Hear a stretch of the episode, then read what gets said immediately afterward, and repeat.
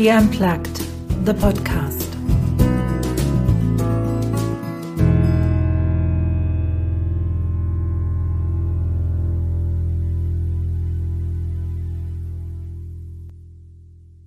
Wir reden heute über ein Thema, wo ich persönlich effektiv keine Erfahrung bisher damit gemacht habe.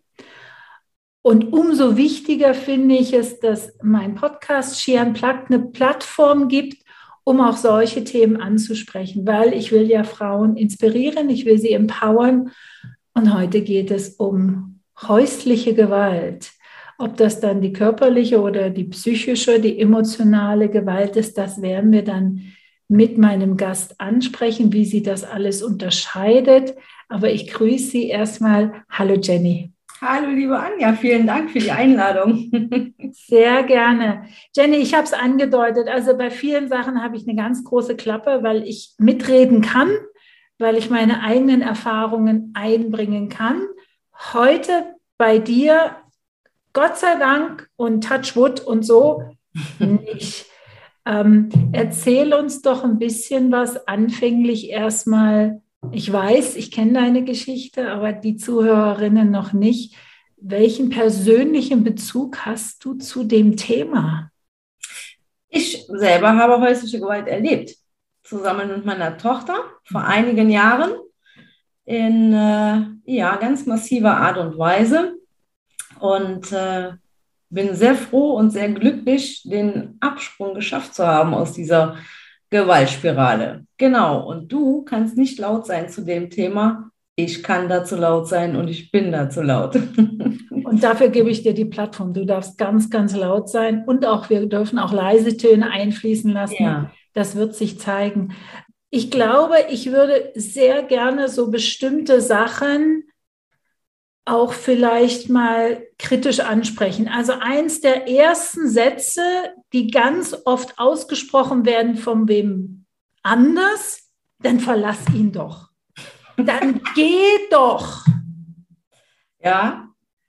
Jenny, wie lange hat es bei dir gedauert, bis du den Satz gehört und umgesetzt hast und warum so lange? Ähm, also tatsächlich die diese Sprüche, die kamen bei mir erst danach. Ähm, diese, Was meinst du? Erst als du gegangen bist? Erst nachdem ich gegangen bin, genau. Da kamen diese dämlich oberflächlichen Sprüche. Du hättest ja was sagen können. Warum hast du nicht einfach nur die Polizei gerufen? Ja, aber du hast, ich habe dich ja mal gefragt, wie es dir geht. Du hast ja immer gesagt, das ist alles super. Entschuldigung, ähm, das ist echt eine Frechheit einer Betroffenen. Ähm, da bin ich lieber wieder bei meinem Lieblingswort. Ich bin kein Opfer, sondern ich bin eine Betroffene. Ähm, das ist für mich ein ganz großer Unterschied. Ja, ich bin betroffen, ja, ich bin geschlagen worden, ich bin vergewaltigt worden, ich bin gedemütigt worden, aber ich bin kein Opfer. Wenn ich in dieser Opferrolle bleibe, dann bin ich immer immer angreifbar. Dann mache ich mich immer klein. Und ähm, das bin ich nicht. Diese Fragen oder Äußerungen gegenüber Betroffenen empfinde ich immer noch und ich bekomme das immer noch gesagt oder werde das immer noch gefragt. Ich empfinde das wirklich als Beleidigung. Das ist eine Frechheit. Ähm, wenn man von häuslicher Gewalt betroffen ist, dann macht man nicht einfach eine Türe auf und geht. Das tut es nicht. Zum einen musst du dir vorstellen, auch wenn du in einer wirklich schlimmen Situation bist, es dir überhaupt nicht gut geht und du weißt, das ist nicht das Leben, was du verdient hast, hast du ja trotzdem einen gewissen Alltag, eine gewisse Sicherheit. Du hast ein Dach über dem Kopf, je nachdem hast du auch viel Geld. In meinem Fall war das so. Mein damaliger Partner hatte viel Geld. Da war also auch eine finanzielle Abhängigkeit vorhanden. Ich wusste, was ich habe. Das war scheiße, was ich hatte, aber ich wusste, was ich habe. Was aber nach der Gewalt kommt, das wusste ich nicht. Mhm. Es das ist Angst vor dieser Ungewissheit. Genau, richtig. Das ist Punkt eins. Du hast Angst vor dieser Ungewissheit. Du weißt nicht, was kommt. Dann hast du aber auch Angst zu gehen, weil du ja auch bedroht wirst. Wenn du gehst, dann tue ich deinem Kind was an, dann tue ich deinen Freunden was an, dann tue ich deiner Familie was an, dann bringe ich dich um, dann, dann, dann, dann. Man ist, oder nicht man, aber ich war in einer Schockstarre. Ich war in einer Schockstarre, ich war bewegungsunfähig und habe eigentlich nur gewusst, egal was ich mache, das kann nur richtig kacke werden für mich, ne, in aller Konsequenz. Und deswegen ist es so, man macht nicht einfach die Türe auf und geht. Und diese Äußerungen, dann Äußerungen, Fragen im Nachgang, das können meines Erachtens wirklich nur oberflächliche Menschen so fragen oder so sagen, ähm, die nicht mal versuchen, die Perspektive zu wechseln, was auch schwierig ist. Das muss ich auch sagen. Es ist schwierig, die Perspektive zu wechseln. Du hast gesagt, diese Fragen hast du gestellt bekommen, nachdem du gegangen bist. So, das heißt, es gibt die Zeit, wo du noch in der Beziehung bist, wo du noch in dieser Situation bist und das danach. Hm. Welche Fragen hätten dir in der Zeit, wo du in der Beziehung noch warst, geholfen? Was hättest du dir gewünscht? Ähm, Fragen hätten mir gar nicht geholfen, Taten hätten mir geholfen, weil ich kann ja nicht antworten. Wieder ein, ein ganz heikles Thema. Ähm, in meiner Erziehung habe ich es genossen, niemandem zu schaden. Ähm, also das sind so die Dinge, die meine Mutter mir beigebracht haben. Du verrätst niemanden, du beschuldigst niemanden. Ähm, und, und wenn du in dieser Situation bist und auch weißt, dass es nicht richtig, was derjenige da macht, ähm, dann hätte ich die Frage, zum Beispiel, wirst du von deinem Partner geschlagen, hätte ich nicht mit Ja beantwortet, weil ich dann innerlich das Gefühl gehabt hätte, ich verrate ihn oder ich lasse ihn schlecht dastehen. Ähm, das sind wieder Ängste. Das ist ein Riesenkreislauf ähm, Fragen hätten mir nicht geholfen. Mir hätten Taten geholfen ähm, und, und Signale der oder Zeichen der Solidarität und der Kenntnisnahme, wenn einfach jemand gekommen wäre, ich sehe, dass bei dir etwas nicht in Ordnung ist. Ich weiß auch, dass du dich nicht bewegen kannst. Wenn du dich bewegen kannst, dann reicht es ein Anruf, eine Nachricht, irgendetwas. Ähm, einfach so dieses Wahrnehmen von meiner Not und mir signalisieren, ich weiß, dass du in Not bist und ich bin da, um dir zu helfen, egal wann du soweit bist. Oder mich wirklich packen und rausholen. Ich als Außenstehender, was, und das ist ja zum einen spezifisch auf deine Situation, aber sicherlich auch sehr allgemein auf die Situation von ganz vielen anderen bezogen. Mhm. Was hätte ich oder was hätten deine Freundinnen, deine Freunde, deine Familie sehen können, wahrnehmen können? Wir hatten im Vorgespräch ganz kurz gesagt, das blaue Auge, das, das sieht man dann, na, aber es gibt doch bestimmt auch andere, subtilere Zeichen, die, wenn ich aufmerksam bin, wahrnehme. Was hätte ich bei dir wahrgenommen? An welchen Verhaltensweisen hätte ich sehen können, dass es dir nicht gut geht? Eine, meine komplette Wesensveränderung. Ähm, ich war schon immer ein Mensch, ich habe sehr viel Wert auf meine Freundschaften gelegt, auf äh, meine Familie. Ähm, also allein daran hätte man das merken können und wurde auch bemerkt. Äh, ich war ich bin zu keinem mehr hingefahren, ich habe nicht mehr, nicht mehr so geantwortet, geredet, wie ich eigentlich rede. Ich war früher genauso wie jetzt laut und vorneweg und ähm, war dann eher sehr zurückhaltend, sehr bedacht auf das, was ich sage, wie ich, wie ich antworte. Ähm, ich habe mich zurückgezogen. Also ich bin, ich durfte ja auch nirgendwo mehr hin. Also, ne? So, und wenn ich irgendwo war, dann war es ja so, dass mein Telefon, also ich sage jetzt mal, ich war eine halbe Stunde irgendwo und in der halben Stunde klingelte bestimmt 50 Mal mein Telefon. Ähm, ich konnte also nicht mehr, ich konnte mich gar nicht mehr unterhalten. Ich war immer sehr darauf bedacht, Kontakte zu pflegen, regelmäßig auch zu, zu, meiner Mutter zu fahren, zu meinen Freunden zu fahren oder gemeinsam irgendetwas zu unternehmen. Und das war alles weg. Das äh, fand ja nicht mehr statt. Man kannte mich dann nur noch in Verbindung mit diesem Menschen, aber niemals mehr alleine. Das war also daran an der Wesensveränderung und nachher hat man es mir natürlich auch äußerlich angesehen. Ich war nachher abgemagert auf 45 Kilo. Wow. Ähm, also ich habe neulich noch einen Reisepass aus der Zeit gefunden. Ähm, also da habe ich mich selber erschrocken. da, ich, da war ich wirklich geschockt, was, was das mit mir gemacht hat. Rein äußerlich, ohne die blauen Flecken und so, ja. Und jetzt frage ich aber mal so, hat in der ganzen Zeit nie jemand zu dir gesagt, sag mal Jenny, du siehst aber ein bisschen mager aus. Was ist denn bei dir los? Die haben anfangs gesagt, irgendwas stimmt nicht mit dir, ist alles in Ordnung, geht es dir gut. Aber dadurch, dass ich immer gesagt habe, alles super, alles super, ähm, irgendwann haben die, glaube ich, auch resigniert. Ja, die haben resigniert, ja, die sagt immer, ist alles gut und ich komme gar nicht dran und äh, ja, dann einfach ja, resigniert. So nach dem Motto, ja, wenn dir nicht gut geht, dann musst du sich melden. Dann musst du jetzt selber kommen. Ne?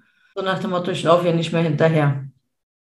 Aber was ich gehört habe, was ich auf jeden Fall mitnehme, ist dieses eher weniger Fragen stellen und eher handeln. Das heißt, die Hand anbieten, mhm. auch wenn sie nicht genommen wird, mhm. ähm, auch wenn sie leer bleibt, 100 Mal, 200 Mal zu ja. sagen, hey, ich bin da für dich. Ja wenn du mich brauchst, drei Uhr morgens, mhm. rufst du mich an und ich stehe auf der Matte, ja. weil du hast auch gesagt, man hätte mich auch schnappen können und einfach aus der Situation rausziehen können. Ist natürlich auch schwierig für die Außenwelt.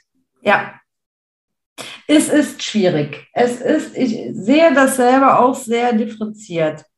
Ich sehe es selber sehr differenziert. Natürlich ist es so, wenn du auf der Straße unterwegs bist und du siehst, da wird jemand, egal jetzt, ob es eine Frau ist oder ob irgendein junge Kind, Mann, ähm, tätlich angegriffen. Du überlegst in der heutigen Zeit 25 Mal, ob du dazwischen gehst. Das muss man einfach so sagen. Vor 20 Jahren wäre ich selber auch, wenn ich irgendwas sehe auf der Straße, äh, wäre ich dazwischen gegangen. Heute überlege ich mir das, weil du nicht weißt, naja, hat der andere da vielleicht auch irgendwie eine Waffe, ein Messer? Also auf gar keinen Fall sein eigenes Leben riskieren. Ja, das ist ganz wichtig.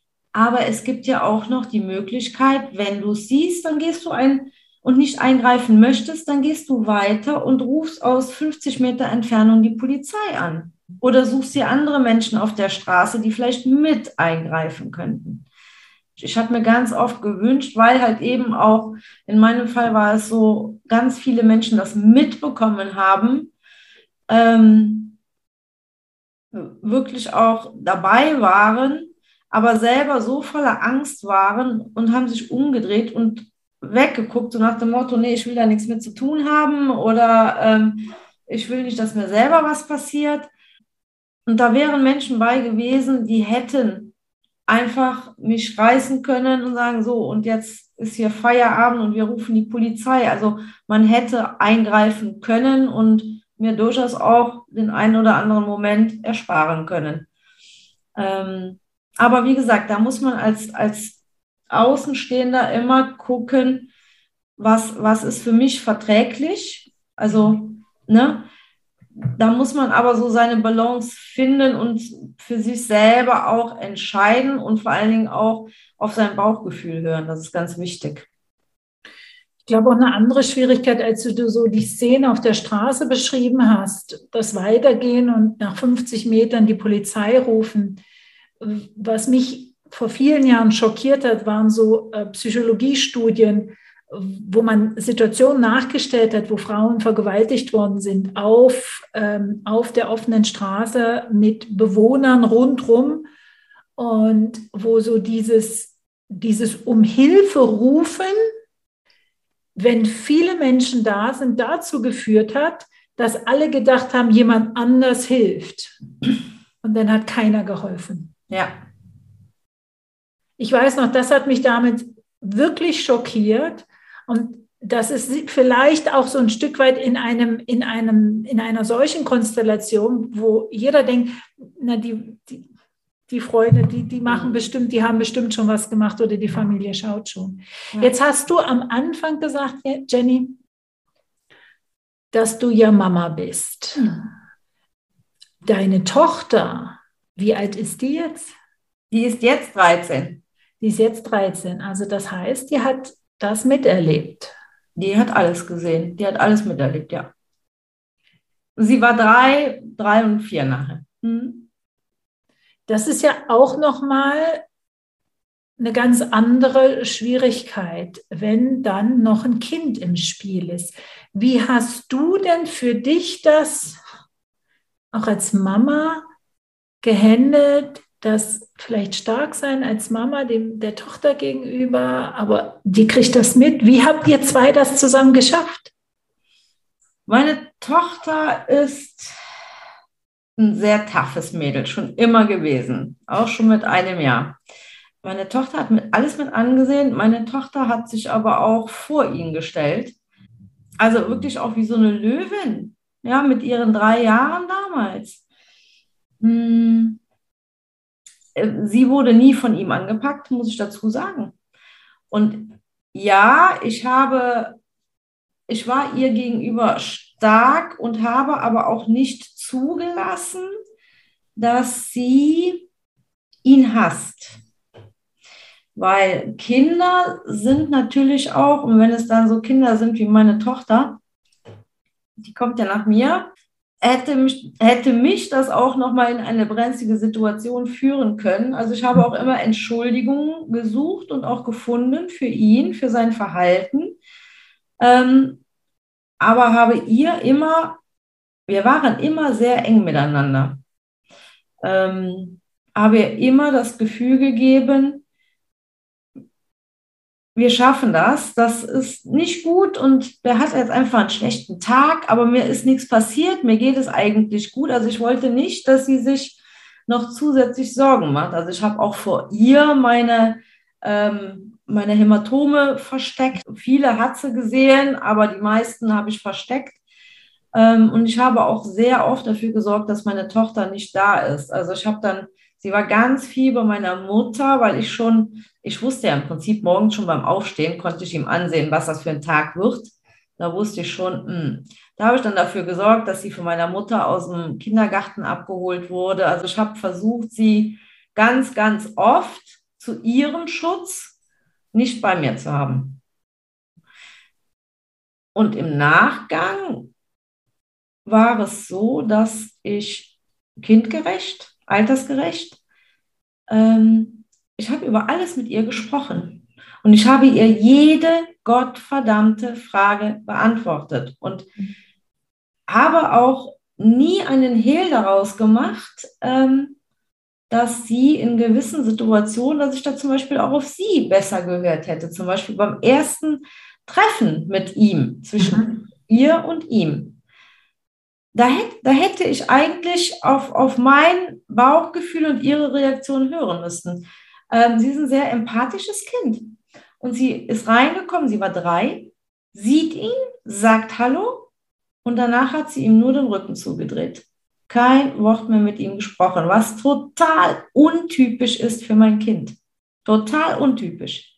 Und das sind alles so Sachen, da haben wir drüber gesprochen. Und ich habe ja auch gesagt, ich sage Maus, ich hätte auf dich auf dein Signal damals hören müssen. Und ähm, so sind wir die ganzen Jahre miteinander umgegangen, währenddessen und danach und bis zum heutigen Tag auch. Und das, das klappt wirklich gut. Also ähm, mir war danach auch sehr daran gelegen, dass sie kein falsches Bild von der Männerwelt bekommt. Ähm, was natürlich schwierig, das ist natürlich schwer, wenn du sowas erlebt hast als Frau, ähm, deiner, deiner Tochter dann aber trotzdem zu erzählen, irgendwann kommt dein Prinz, der dich auf Händen trägt, wenn sie nur das andere kennengelernt hat im Prinzip. Ne? Mm, ist mir aber gelungen, aber es war ein hartes Stück Arbeit. Das glaube ich. Und im Moment war noch so die Frage, du hast gesagt, du wusstest morgens schon, mhm. was es für ein Tag wird. Mhm. Und hast sie dann im Grunde genommen schon so dirigiert, dass sie es nicht erlebt. Das heißt aber gleichzeitig für mich, dass du jede Minute und jede Stunde eigentlich wusstest, was auf dich zukommt. Was macht das mit einem Menschen, der darauf regelrecht wartet und weiß, dass es kommt? Ähm, was macht das? Du, du bist im Endeffekt nachher nur noch eine Hülle. Also mein Tagesinhalt bestand darin, morgens aufzustehen, ihn anzugucken und dann zu überlegen, okay, wie, wie guckst du heute? Wie ist deine Stimmlage? Wie atmest du? Dass dieser Tag möglichst gut ausgeht für mich, aber auch für alle anderen drumherum. Also das war eigentlich nur noch so ein Austarieren ähm, wie, wie bin ich jetzt heute, wie kann ich ihm gerecht werden, äh, damit er milde gestimmt ist und äh, ja, mich vielleicht mal zumindest körperlich in Ruhe lässt. Ähm, verbal war ja nachher täglich volles Programm immer. Ähm, aber irgendwann hast du auch keinen Bock mehr so auf diese körperlichen Schmerzen. Also irgendwann ist dann einfach, da wird es auch schwierig mit Kaschieren. Also ich meine, er hat das schon geschickt gemacht, ähm, nämlich so, dass ich kaschieren konnte, also nie im Gesicht, immer am Körper, was dann schon irgendwie gut zu verdecken ist. Ne? Tja, was war das? Ist, du bist nur noch fremdgesteuert. Also sogar die Gedanken sind ja fremdgesteuert. Ja. Du, du, du kannst dann nicht mal mehr deinen eigenen Gedanken nachgehen oder aus deinen eigenen Gedanken, Empfindungen, Sehnsüchten, Wünschen leben. Wenn du jetzt Lust hast auf einen Kaffee, dann nimmst du dir einen Kaffee, oder? Eigentlich schon. Ja, siehst du? Ich habe aber fünfmal überlegt, ist dem das jetzt recht, wenn ich aufstehe und mir einen Kaffee nehme? Ne? Also du überlegst jeden Schritt. Ist das jetzt ähm, ich, ich bin mal auf Toilette. Wenn du auf Toilette gehst, dann gehst du auf Toilette, nehme ich an. Eigentlich schon. Mhm. Ja. Okay. Die andere Richtung, die sich bei, bei deiner Antwort so aufgetan hat, das Bild, was, das andere Bild, was ich hatte, deine kleine dreijährige Tochter, die sich vorhin hinstellt. Und du hast gesagt, dass du sie auch beschützt hast. Und ich weiß nicht, mein Bauch hat irgendwas anderes da noch mitgeschwungen, weil Kinder in meiner Erfahrung sind absolut in keinster Weise dann über die Konsequenzen gesteuert, sondern die wollen jetzt einschreiten, die wollen Mama schützen, egal wie. Hast du sie auch in dem Sinne in die Hände deiner Mama an den Tagen gegeben, damit deine Tochter nicht auch meine Grenze überschreitet? Natürlich, klar. Das ist ja das, was ich eben gesagt habe. Ne? Also gerade weil es mein Kind ist und weil, weil sie so ist wie ich. Also sie hätte ihm durchaus auch gegen das Schienbein getreten. Und äh, meine Tochter ist verbal echt gut drauf und das war sie auch mit drei Jahren. Ähm, also die hat einfach eine Riesenklappe am Leib, was ich ihr aber auch früh beigebracht habe. Ich habe ihr von Tag null an beigebracht, Kind. Und da hat sie mich noch nicht verstanden, nehme ich an. Ja? Wenn du etwas nicht willst, dann willst du das nicht. Und dann sagst du Nein und setzt dein Nein durch. Mhm. Ja? Und wenn du der Meinung bist, der Typ oder die Frau gegenüber ist ein Arschloch, dann darfst du das auch sagen.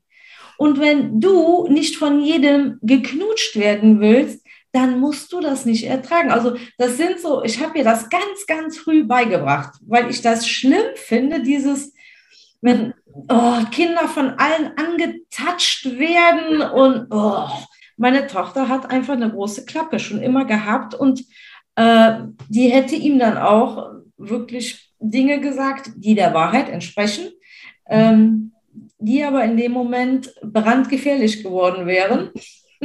Und ja, da habe ich sie dann vorsorglich, rein prophylaktisch zur Oma gegeben. Wenn du das so beschreibst, Jenny, wie du deine Tochter erzogen hast, und das finde ich toll, dass du das also gerade auch, ich bin auch noch so aufgewachsen, bin auch noch die Generation, die als Kind dann so bei Familientreffen und wenn dann die Freunde rumkamen und ich habe das immer, ja. Und ich habe das mit meinen, ich habe auch zwei Töchter. Wir haben das auf einer Reise nach Indien das erste Mal erlebt. Da waren die drei und fünf, dieses Antatschen, weil sie sind beide blond und so. Und da habe ich, da war ganz klar, hey, wenn ihr das nicht wollt, klar kommunizieren, euch hinstellen, nein. Und ja. das mache ich auch im Familienkreis so. Das ist egal, was dann die Verwandten dazu sagen. Aber in dir war das, in dir ist das, dass du das schon deiner Tochter so mitgegeben hast. Wenn du ganz an die Anfänge zurückdenkst von, von der Beziehung, und du hast ja gesagt, eigentlich das erste Treffen zwischen deiner Tochter und ihm hat alles gesagt. Mhm. Auch deine Intuition hat alles gesagt.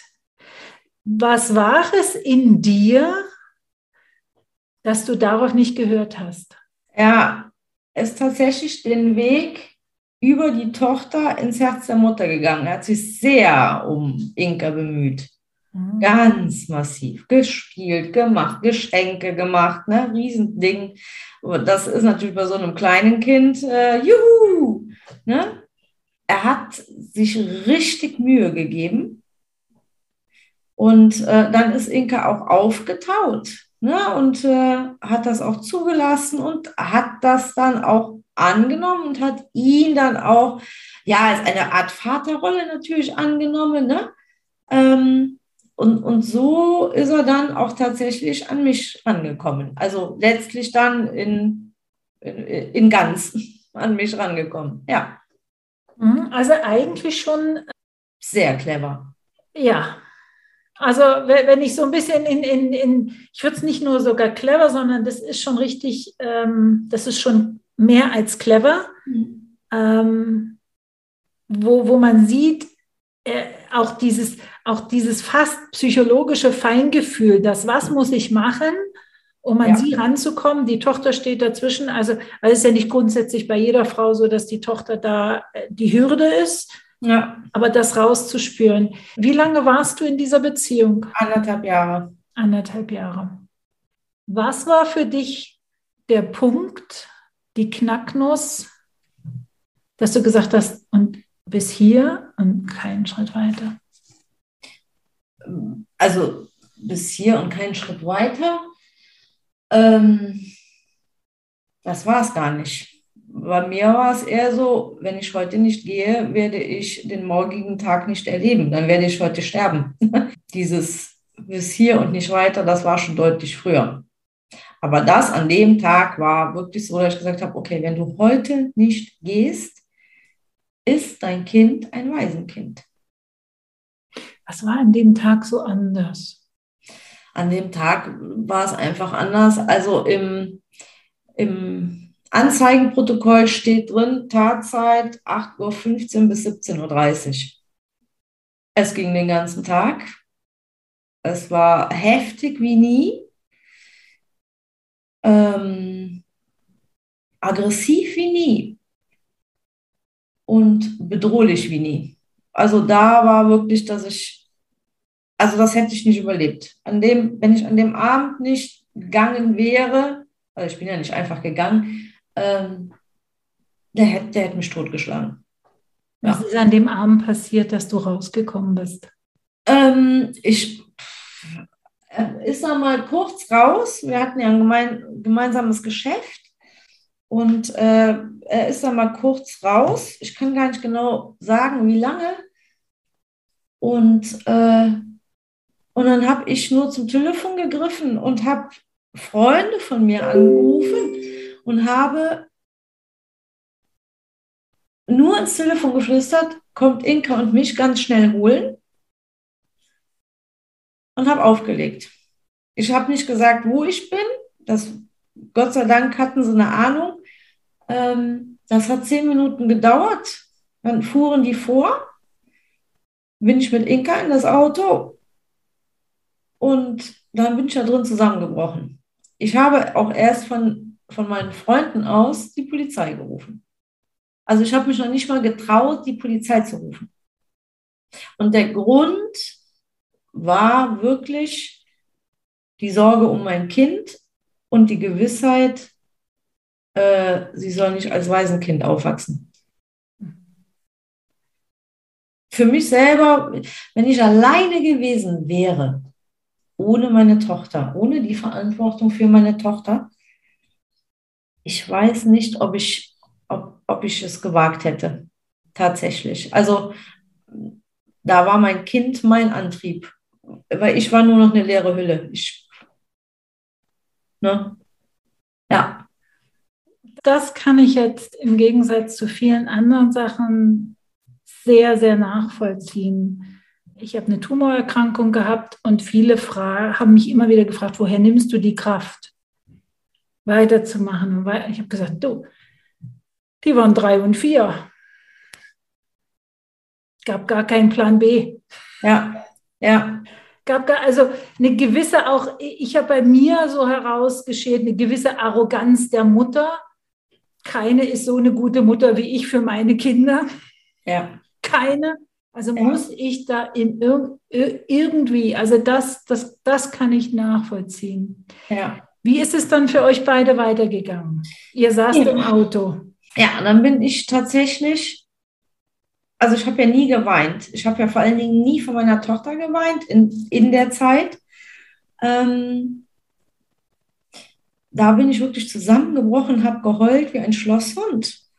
Und dann wischte mir meine dreijährige Tochter die Tränen weg mit ihren kleinen Händchen und sagte dann zu meiner Freundin, ähm, der, ich sage den Namen jetzt nicht, hat der Mama das Herz gebrochen. Oh, dann habe ich ganz schnell aufgehört zu weinen. Und das war dann auch für ganz, ganz lange Zeit das letzte Mal, dass ich geweint habe, weil mir dann in den, in den Kopf schoss, hey, hallo, du bist die Mutter, du musst auf das Kind aufpassen, nicht deine dreijährige Tochter auf dich. Ähm, und ab da war ich dann, also ab da zählten nur noch Inka und ich, nur noch Inkas Gefühle, Inkas Sehnsüchte, Wünsche, Ängste. Alle anderen waren mir scheißegal. Ähm, ja, dann fing natürlich erstmal das Schlachtfeld an. Also es ist ja auch, ich finde das immer so eigentlich fast verwerflich, wenn, wenn Betroffenen gesagt wird, du musst nur gehen, danach wird alles besser. Das ist eine Lüge. Ja, also ich muss ganz klar sagen, die Zeit der Gewalt, das ist schrecklich, das ist furchtbar, das ist zerstörerisch. Aber das, was danach kommt, ist ein riesengroßes Schlachtfeld. Und ähm, da Betroffenen zu versprechen, wenn du gehst, erwartet dich der Sonnenaufgang und die Blumenwiese, das ist Bullshit. Erst dann fängst du richtig an zu kämpfen. Dann, dann geht es eigentlich erst so richtig blutig los. Dann kommt ganz oft noch, ähm, bei mir nicht, muss ich sagen. Also er hat nicht versucht, mich zurückzuholen. Ich habe ja an dem, an dem Abend Anzeige erstattet. Und ähm, am nächsten Tag wurde ich von Frauen helfen Frauen kontaktiert. Und die quatschte mich immer voll mit, ah, und zieh bloß nicht die Anzeige zurück. Und ich so, boah, Mädchen, bist du bescheuert? Warum soll ich die Anzeige zurückziehen? Also das ist dann für mich so auch nicht nachvollziehbar. Ey, ich habe Anzeige erstattet, das bleibt jetzt so. Ne? Aber 95 Prozent der Frauen ziehen ihre Anzeige zurück und gehen auch wieder zurück. Das war für mich überhaupt gar kein Thema. ähm, ja, und dieses Schlachtfeld war einfach, ich war finanziell abhängig von ihm. Ähm, er besetzte mein Haus, wo ich drin lebte. Ähm, ich hatte keinen Job, weil ich bei ihm gearbeitet habe. Also ich hatte nichts, um das mal so zu sagen. Ähm, Aber ist auch clever eingefädelt, oder? Ja, ja, ja, ja. Also da, da, ähm, das ist richtig clever. Ja, das ist richtig clever. Und meine, und er war ja noch cleverer. Meine Eltern sind, wohnten bei ihm im Haus zur Miete. Und dann bin ich natürlich erst mit meiner Tochter dahin. Dann hat er mir da Hausverbot erteilt und dem Kind. Also das war ein Riesenkino. Ne? Äh, dann haben wir erstmal bei meinen Freunden gelebt. Und dann habe ich jetzt erstmal für mich entschieden, okay, alles klar, was musst du jetzt machen? Du musst jetzt zum Gericht gehen, Annäherungsverbot beantragen. Ähm, was musst du jetzt tun? Was musst du denn jetzt tun? Das ist ein Riesenproblem. Du brauchst eine Wohnung, du brauchst Geld, also sprich Arbeitsamt. Er stellt aber keine Arbeitsbescheinigung aus, ähm, beziehungsweise eine Arbeitsbescheinigung, wo du dann auch noch drei Monate Sperre bekommst, wieder kein Geld. Ja, also ich hatte mich dann dafür entschieden, jetzt erstmal unsere äußeren Umstände in Ordnung zu bringen. Ich habe ähm, ihn dann letztlich aus dem Haus bekommen bei der Gerichtsverhandlung, ähm, was er in einem desolaten Zustand hinterlassen hat. Viel, eigentlich alles zerstört. Das, das, braucht ja auch eine Weile, so eine Gerichtsverhandlung. Ja, er hatte die auch mehrfach äh, verschieben lassen. Also weg bin ich im Mai und die äh, letztendliche Verhandlung war dann Ende Oktober. Da liegen einige Monate. Ja. Lass mich ganz kurz dazwischen fragen, Jenny. Das klingt für mich aber auch so ein Stück, dass du wie keine äußere Hilfe hattest, jemanden, der sich daneben hingestellt hat, hingesetzt hat und hat gesagt, also Jenny, schau, jetzt musst du das machen, du musst das machen, du musst das machen, du musst den Antrag stellen, du musst auf das Amt gehen. Gab es da niemand? Gibt es in Deutschland keine Hilfestellung da? Hm, doch, doch. Ähm, gibt es? Hm, aber? Aber ähm, für mich überhaupt gar keine adäquate Hilfe wie gesagt, ich war bei Frauen helfen Frauen, die war sehr nett, die Dame. Ähm, und erzählte mir und zeigte mir irgendwelche Broschüren und Prospekte und Täterprofile und, und irgendwann, wie ich dann halt so bin, habe ich sie dann gefragt, ich sage, hören Sie mal, haben Sie schon mal von Ihrem Partner, sind Sie von Ihrem Partner schon mal geschlagen worden? Wissen Sie, wie sich das anfühlt? Nein. Sind Sie gegen Ihren Willen von Ihrem Partner vergewaltigt worden? Nein. Okay. Wie wollen Sie mir denn helfen, wenn Sie nicht nachempfinden können, was in mir vorgeht? Ja, ich habe das studiert. Ach, super. Das ist jetzt nicht so die adäquate Hilfe für mich, weil das kannst du nicht studieren, Mädchen. Ähm, es, ich, Frauen helfen Frauen ist eine tolle Einrichtung um Gottes Willen, aber nicht für Menschen wie mich, die sofort zu ihrer alten Stärke zurückfinden und ähm, ihr, ihr kleines, loderndes Flämmchen zu einem riesen Flächenbrand wieder entfachen können. Konnte ich, weil ich einen riesen Vorteil gegenüber ganz vielen anderen Betroffenen hatten, hatte. Ich habe mich nie geschämt. Ich habe mich nie dafür geschämt, was mir passiert ist, weil ich immer wusste, er ist der Geisterfahrer. Er ist derjenige, der falsch handelt, der Böses tut. Ich war mir total sicher, ich bin gut so, wie ich bin. Und meine, meine inneren Werte sind richtig. Deswegen habe ich dieses Riesenthema Scham nie gehabt. Und ich glaube, deswegen war ich auch dazu in der Lage zu sagen, Leute, ich hole mich da alleine aus der Scheiße, ich brauche da keinen. Weil ihr könnt das eh nicht so regeln, wie es für mich gut wäre. Und jetzt überleg mal, du kommst aus einer Gewaltbeziehung, in der du nicht mehr selbstbestimmt lebst. Mhm. Mhm. Und dann kommt jemand, der das noch nicht mehr erlebt hat und erzählt dir, was du jetzt zu tun hast. Du freust dich jetzt gerade, ja, ich habe mein Leben wieder, ich kann wieder selber entscheiden. Und dann kommt dann Frau Schmitz und sagt dir, nee, nee, jetzt musst du aber das und das und das und das tun. Ich finde halt interessant, dass du sagst, bei dir ist keine Scham gewesen. Das hat er wie nicht geschafft.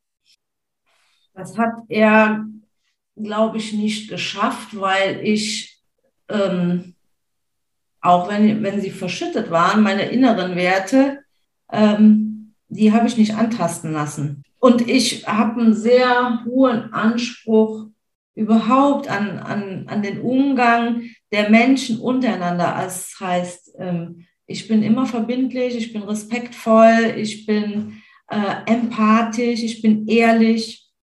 Ich sage heute eigentlich jeder, der mich kennt, der weiß, du kannst alles mit mir machen, aber belüg mich nicht, betrüg mich nicht, bescheiß mich nicht. Weil dann werde ich wirklich zur Wildsau. Und das ist so, ich tue keinem weh, weder körperlich noch bewusst seelisch. Wenn ich jemanden verletze, dann reflektiere ich mich aber auch selber und gehe auch dann auf denjenigen zu, zu und sage, oh, das war gerade richtig kacke von mir, das tut mir leid. Ähm, also auch das so im Kontext zu meiner Tochter. Klar fetzen wir uns auch. Ja, und klar habe ich auch nur Nerven und manchmal übertreibe ich es dann. Und dann dauert das fünf Minuten, dann lasse ich das nochmal Revue passieren. Und wenn ich dann für mich wahrnehme, aber du hättest vielleicht eine andere Wortwahl nutzen können oder einen anderen Ton anschlagen können. Dann gehe ich zu ihr und sage, du pass mal auf, Kind, das tut mir total leid, was ich gerade und wie ich es zu dir gesagt habe. Das war überhaupt nicht richtig. So, und er, er, er, kam nicht, er kam nicht an meine innersten Werte. Das ging nicht. Das ist eine der beeindruckendsten, finde ich, auch, auch Theorien, warum bestimmte Menschen in bestimmten Situationen überleben. Mhm. Äh, na, so die, die in, im Zweiten Weltkrieg in den Konzentrationslagern, warum bestimmte Häftlinge überleben. Und das ist, wenn du es alles wegnimmst, ist es der Punkt. Der Kern von mir, an den kommst du nicht ran.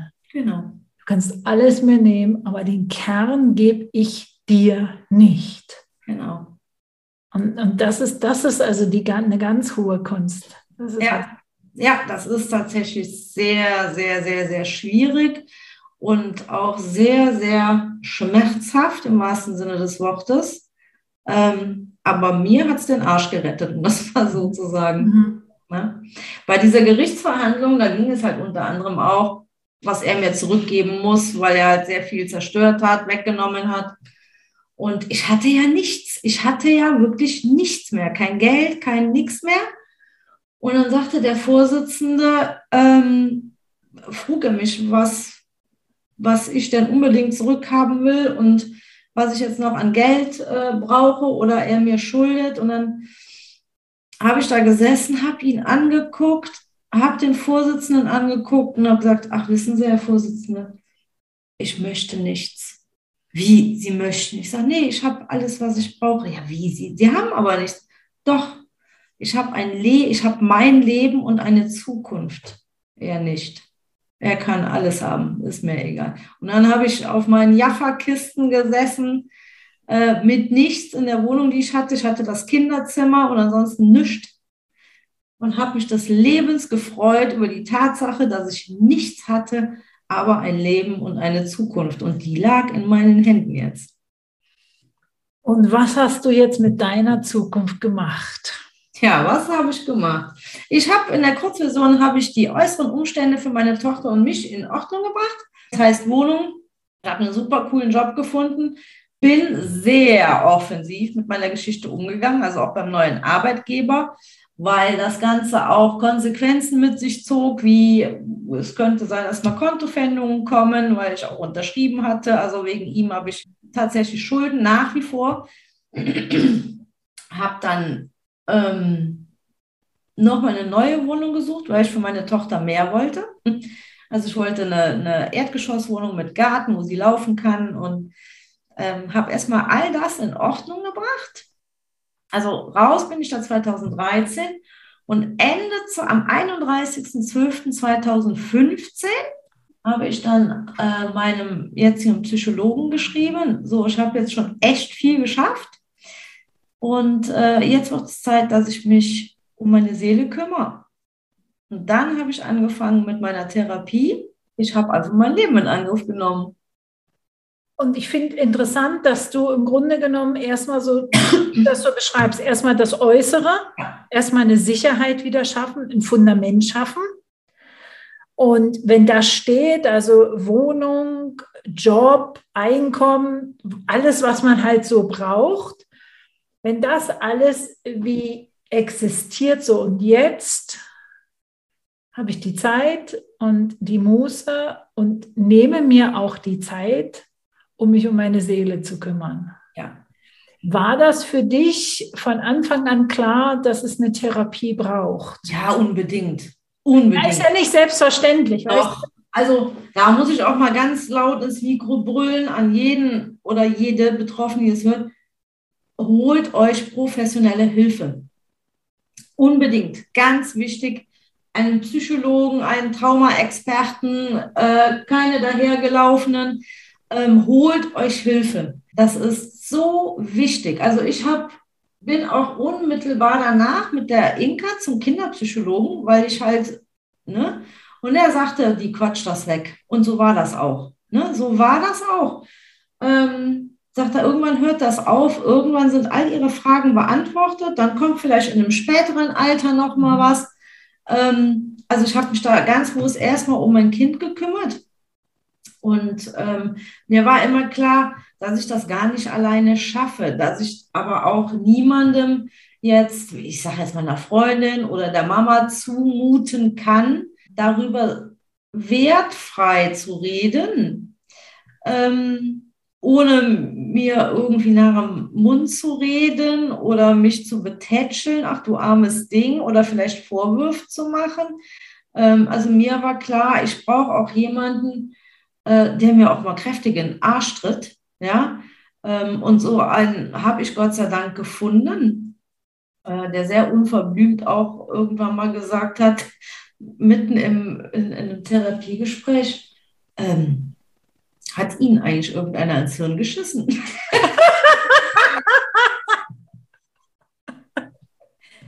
Schon sehr cool, sehr cool. Ähm, der ist cool. ja, der ist mega. Ähm, ja, also unbedingt. Das war für mich ganz klar und ich war sehr dankbar, weil es ist ja nicht selbstverständlich, dass du sofort einen Termin bekommst. Aber ich habe Silvesterabend oder Spätnachmittag die E-Mail geschrieben und hatte an dem Silvesterabend noch eine Antwort von ihm äh, mit einem Termin, ich glaube zwei Wochen später. Anfangs bin ich zweimal die Woche hingegangen, dann einmal die Woche. Ähm, mittlerweile aber wir haben uns jetzt echt, wir haben uns das letzte Mal jetzt gesehen, tatsächlich bei Dreharbeiten zu einer Reportage, die ähm, über mich gedreht wurde. Ähm, da habe ich ihn gefragt, ob er auch teilhaben möchte. Und das war aber, Gottes Willen, im Juni habe ich ihn jetzt zuletzt gesehen. Ähm, ich muss ihn mal wieder schreiben, ihn auf den aktuellen Stand bringen. Also tatsächlich ist es so, ähm, Zeitlich kriege ich das im Moment gar nicht hin. Es ist aber auch nicht nötig. Wenn ich jetzt akut Bedarf habe, dann rufe ich ihn an und dann kriege ich auch schnell einen Termin. Aber es ist jetzt, ich bin nicht mehr in einer ähm, kontinuierlichen Behandlung. Das ist jetzt nur noch bei Bedarf. Jetzt hast du uns so ein Leckerchen hingeworfen so die Dokumentation, so. Erzähl mal, wie ist es denn dazu gekommen und worum geht es da? Also, zu dieser Reportage ist es gekommen, wie ist es dann so? Achso, ich war Ende Februar war ich im SWR Nachtcafé zu Gast und danach habe ich ganz viele Anfragen bekommen. Unter anderem aber auch eine super charmante und nette ähm, für das ZDF die Sendung 37 Grad zum Thema häusliche Gewalt. Und ja, Da haben wir jetzt gedreht. Da hatte ich zwei, nein, drei volle Drehtage. Und ähm, daraus entwickelt kommt jetzt, passiert jetzt irgendwie noch ganz viel. Am 1.12. startet mein eigener Podcast. Unschlagbar, Jennys Real Talk.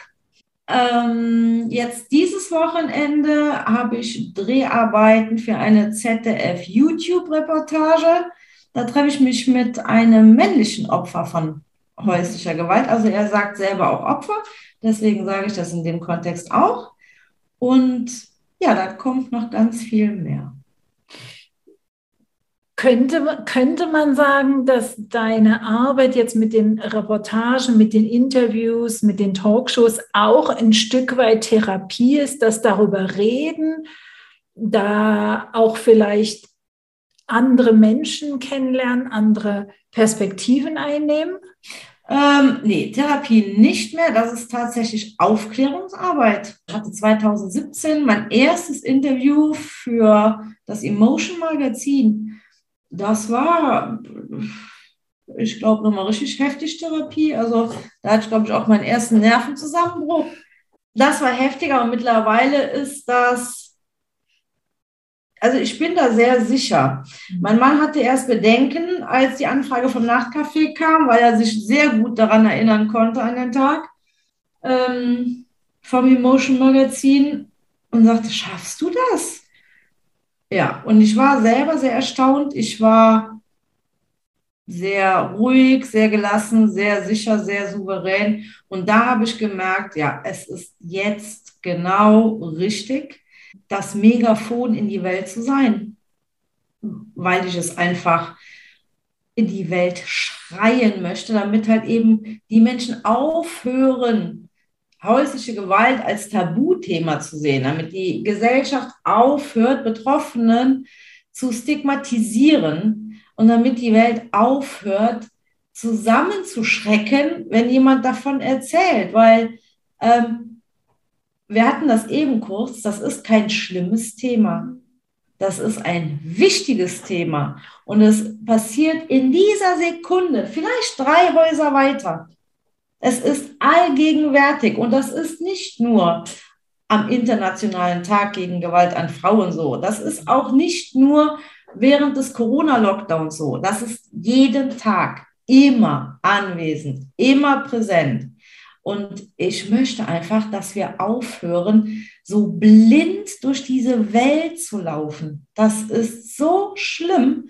Ähm, nee, das ist jetzt wirklich Aufklärungsarbeit und für mich keine Therapie mehr, aber Aufklärungsarbeit und die Intention, anderen Betroffenen zu helfen. Denn ich habe früher auch im Internet heimlich gegoogelt nach Erfahrungsberichten und ich bin so froh und dankbar. Also ich bekomme auch so viele Nachrichten über Instagram, auch von, also von A, von Betroffenen selber, äh, die mir schreiben, die den Weg rausgeschafft haben oder ne, kurz davor sind, die ich begleiten kann. Und äh, ich bekomme aber auch mittlerweile ganz viele Nachrichten von Angehörigen. Mir hat jetzt vor zwei Tagen ähm, eine Mutter geschrieben, einer 21-jährigen Frau, ähm, die von häuslicher Gewalt betroffen ist und wo sie als Mama sagt, ich weiß nicht, was, was soll ich tun, was kann ich tun, wie kann ich ihr helfen. Ähm, und da bin ich unheimlich dankbar, dass ich mit den Menschen in Kontakt treten kann und da teilweise habe ich schon geholfen, ich habe schon Frauen wirklich rausgeholfen aus, aus diesen Beziehungen oder wie jetzt der Mama, ähm, der habe ich jetzt versprochen, wir gucken, was wir für einen Weg finden, was du als Mama tun kannst. Ähm, also das freut mich, dass ich wirklich da etwas bewegen kann. Ja.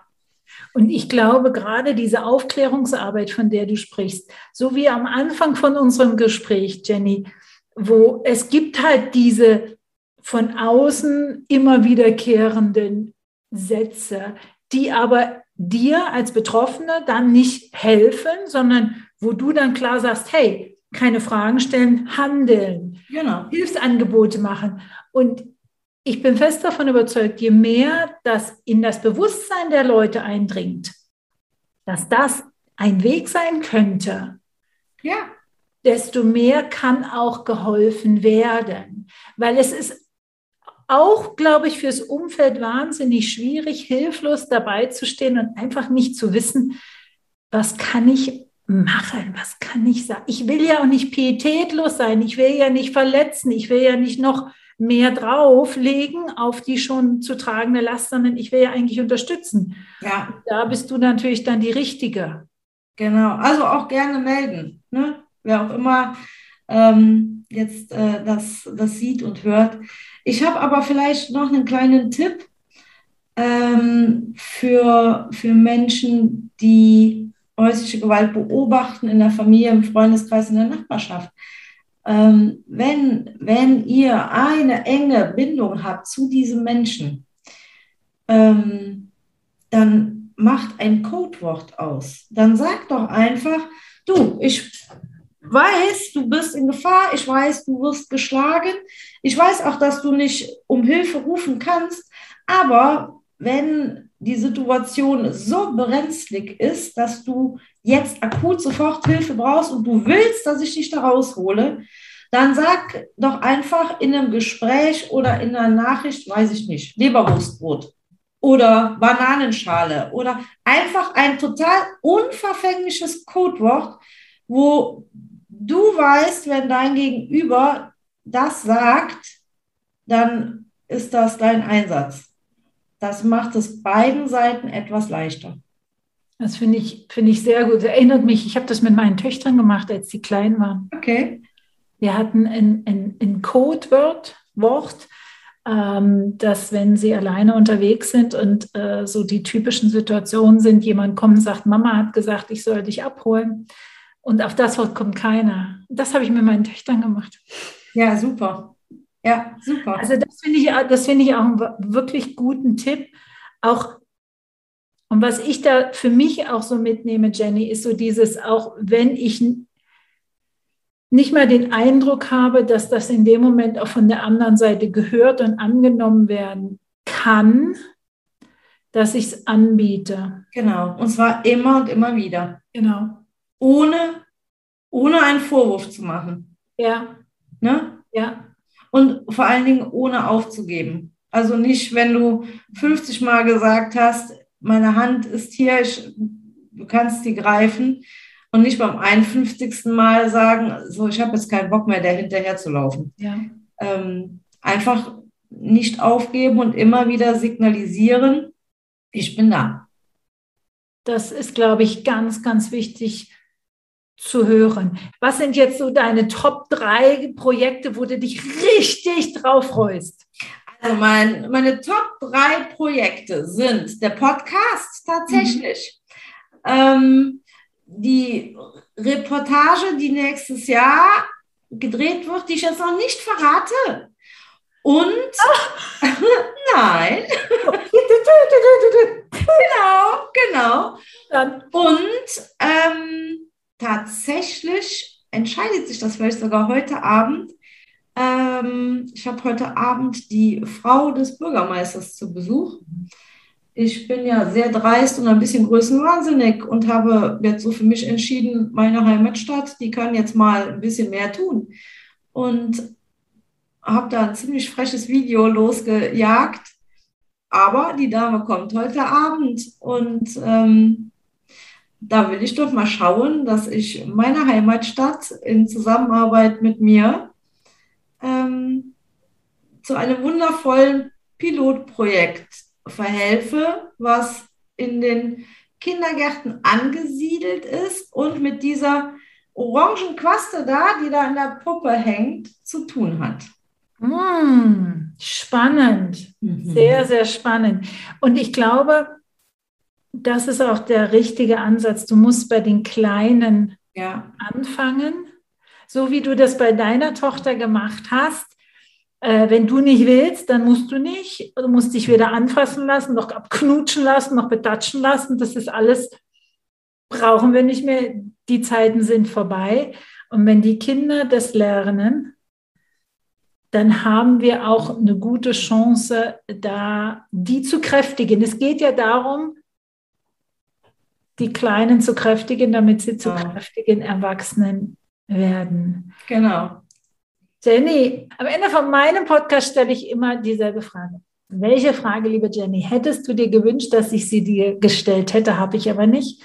Lade ich dich jetzt ein zu beantworten. Oder was möchtest du noch mal herausarbeiten? Wo möchtest du noch mal sagen, so, das ist mir wichtig?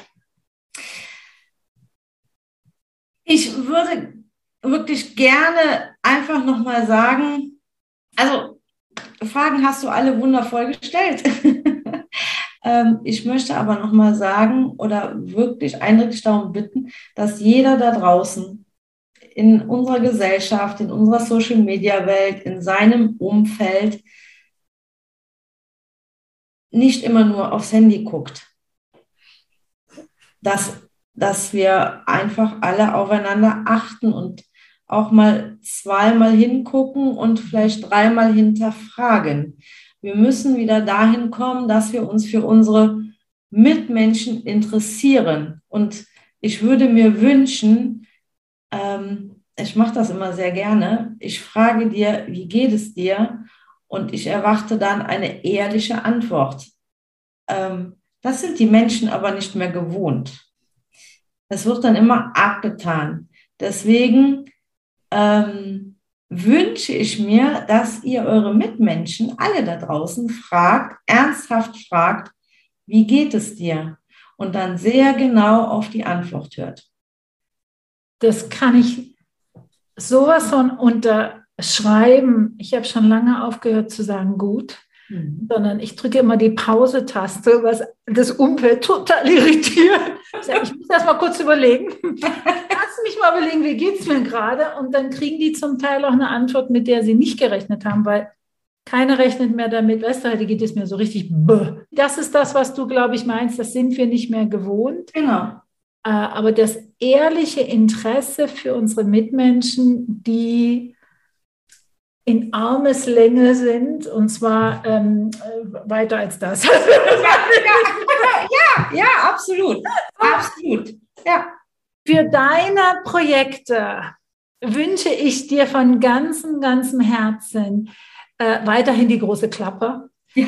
Die braucht in dem Bereich mehr als vielleicht gedacht, aber ich glaube, das tut dem so gut, deine große Klappe, dein, deine Art des Auftritts, deine ungeschminkte Art und Weise, das anzusprechen und äh, da auch ohne Hemmungen auf die Fragen zu antworten. Vielen, vielen Dank, Jenny, dass du dir die Zeit genommen hast. Sehr, sehr gerne und ich danke dir dass du ein Ohr dafür hattest. you heard a production by Anja Förster. Copyright Anja Förster. Music by audionautics.com.